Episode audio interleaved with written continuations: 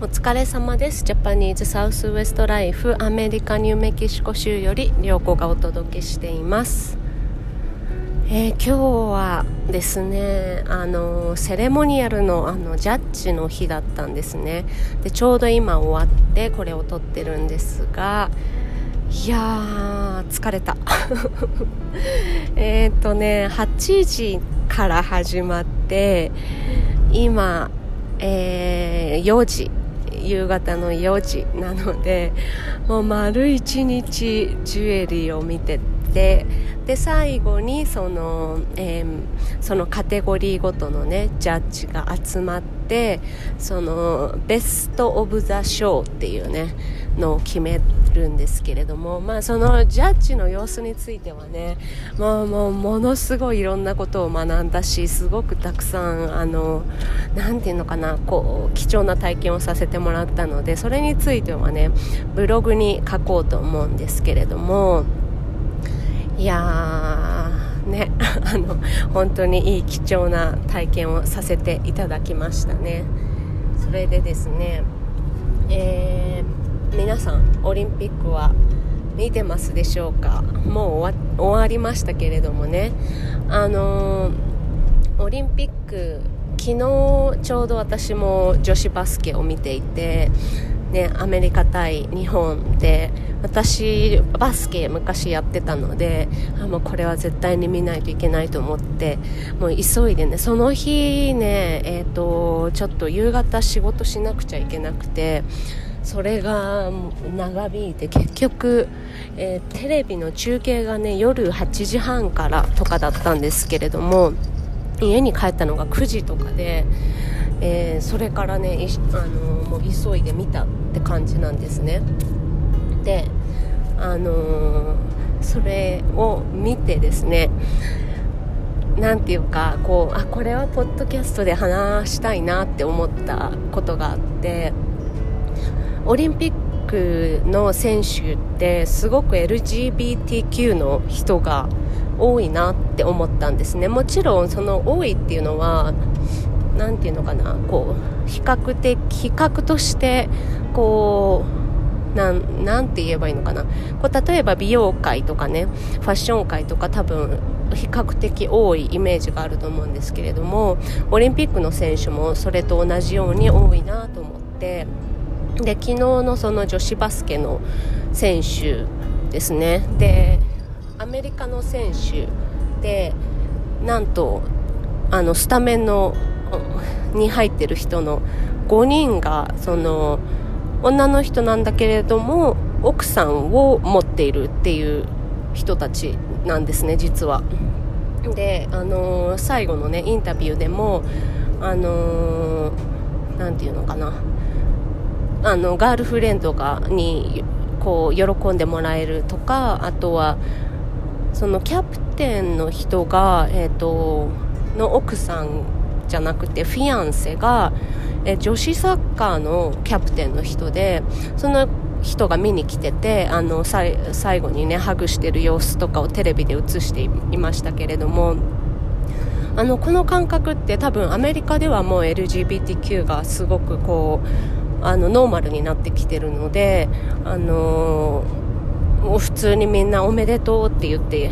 あの、映してるんですけれどもこれが多分日本だったら多分結構なニュースになってるだろうなって思って私はアメリカのバスケのニュースを見ていたんですね。であのちょっと気になったのを調べてみたら、えーとオリンピック選手の中でなんと200人近くが、まあ、もちろん何人いるかっていうともうすごい数いると思うんですけれども200人以上近くが、えーと、LGBTQ であることを公表しているっていうので LGBTQ はあれですね。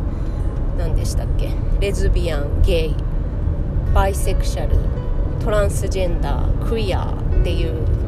その性別のあのカテゴリーに入らない人たちあのなんですけれどもであの女子バスケはもちろん結構圧倒的に多かったりしたんですけれどもあとはサッカーですね。で国籍を見るとやっぱりアメリカがダントツで多くてあとはイギリスカナダ西洋圏ですねヨーロッパ圏とあとはフィリピンとかも行ったりしてなんかもう、オリンピックを見ててすごく思ったのは国籍選手もそうですし日本人日本のチームに黒人さんが入ってたりとかあのー、ねこうアメリカのチームに中国人が入ってたりとかもうそういうの当たり前じゃないですか。で監督がアメリカ人とかね。そういうのが当たり前になってきて国籍とか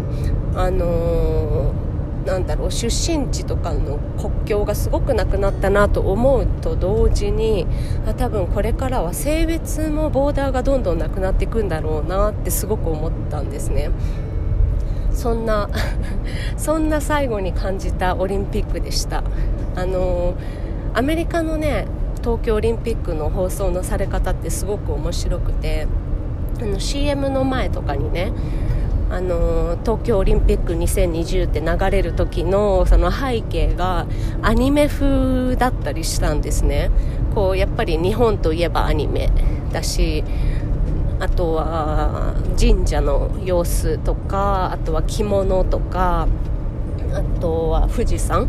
と東京タワーとかスカイツリーとかそういうものがよく映っていてあとはオリンピック中の CM でタコベルの CM がねあのーアニメ風になってたんですよ。なんかそのあのゴジラみたいな感じでこう恐竜に襲われそうな時に急いでタコベルを食べるのがこうアニメ風で描かれたりしててそんな CM が流れたりしてましたね。はいそんなわけで。今日は、えーと、ギャラップセレモニアルで疲れて疲れ切ってますけれどもいやすごく面白かったのでまたブログにしたいと思いますね。えっ、ー、とそのねセレモニアルの前の日前の日かな？にあの実は旦那がですねあのセレモニアルのオフィスの方からインタビューを受けていてそれがテレビで放映されるんですね。そのローカルの。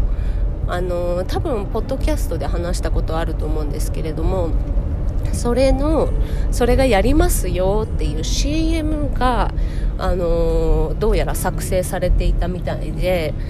で私がですねあの YouTube を普通に夜中自分でこうお笑いの YouTube とかを見ていたらなんかネイティブアメリカンダンスの CM が流れてきてあれ？ネイティブアメリカンの CM なんて見たことないと思って見てたらそこの CM にあの旦那も映っててですねえと思って。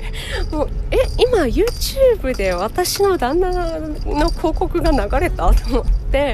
で慌ててこうその広告先を確認したらそのセレモニアルのあのテレビをやるので見てくださいねっていう広告だったんですよ。なので今ねあのここら辺の多分そのねギャラップの近辺の YouTube を見てる人たちにはこのセレモニアルの CM が流れてあれ？これスティーブじゃないっていうあの画像が流れてるかもしれません。そのねテレビとかまた CM もねまとまとめてブログにしますね。あとはそう最後に大切なお知らせ。えっ、ー、とブログの方に13日えー、いや日本時間は14日の朝9時のえーと、インディアンマーケット編のネイティブアメリカンセミナーが、えー、リンクがもう貼ってありますのでそこからですねお申し込みください。